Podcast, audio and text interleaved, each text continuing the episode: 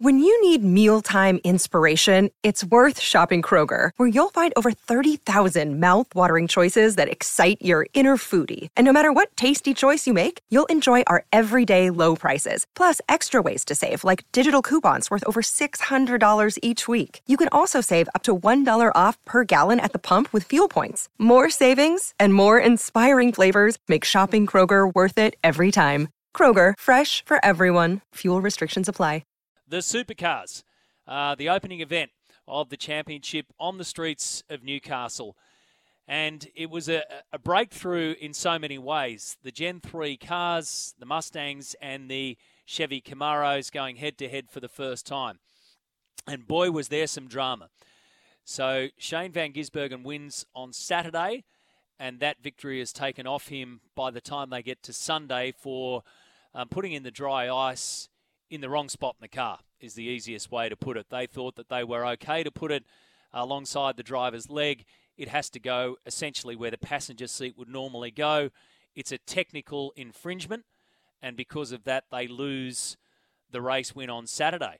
And then they come out and win it on Sunday, but what happened thereafter was a bit of drama. The other part of the breakthrough was the radio coverage right here on SEN, which we're so proud to have rolling out for season 2023. Sunday coverage of all supercars events.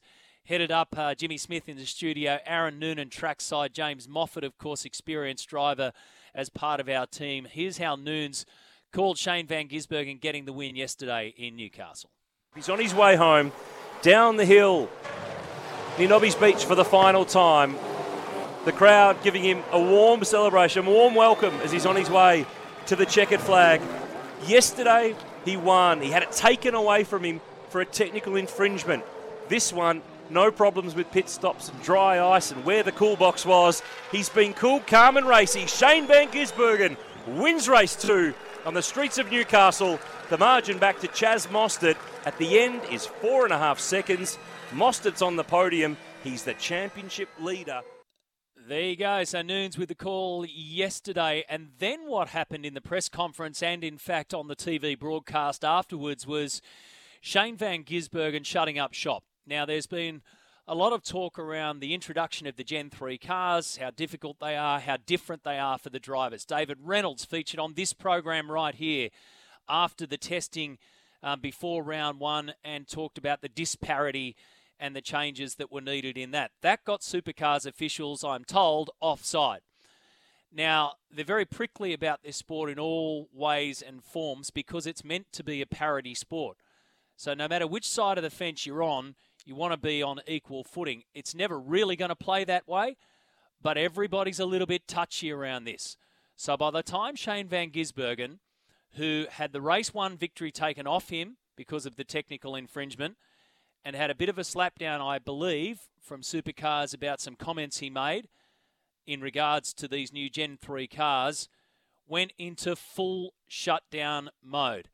At the press conference, hosted by Chad Neylon, who's been part of the Supercar setup for a long, long time. Now, here's the drill, folks. Top three go and sit in front of the press conference.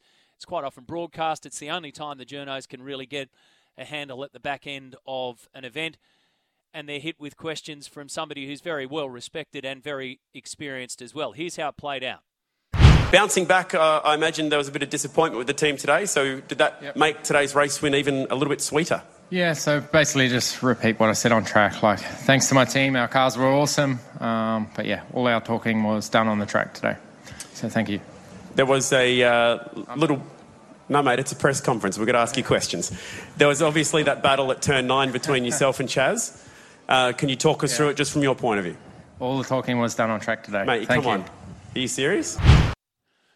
He was. He was. And Chad uh, makes some very good points there. Uh, a, are you serious? And B, come on, mate, it's a press conference.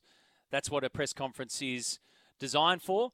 And that's part of your responsibility. And I've seen plenty of talk around this as the responsibility as the champion of the sport, the responsibility as a driver in this sport, as an athlete in this sport, as a competitor in this sport, and as the face of the sport as well. OJ on the text line says, Matty is a Red Bull fan. I've got to say, yes, he is a great driver, but SVG comes across as having a massive chip on his shoulder.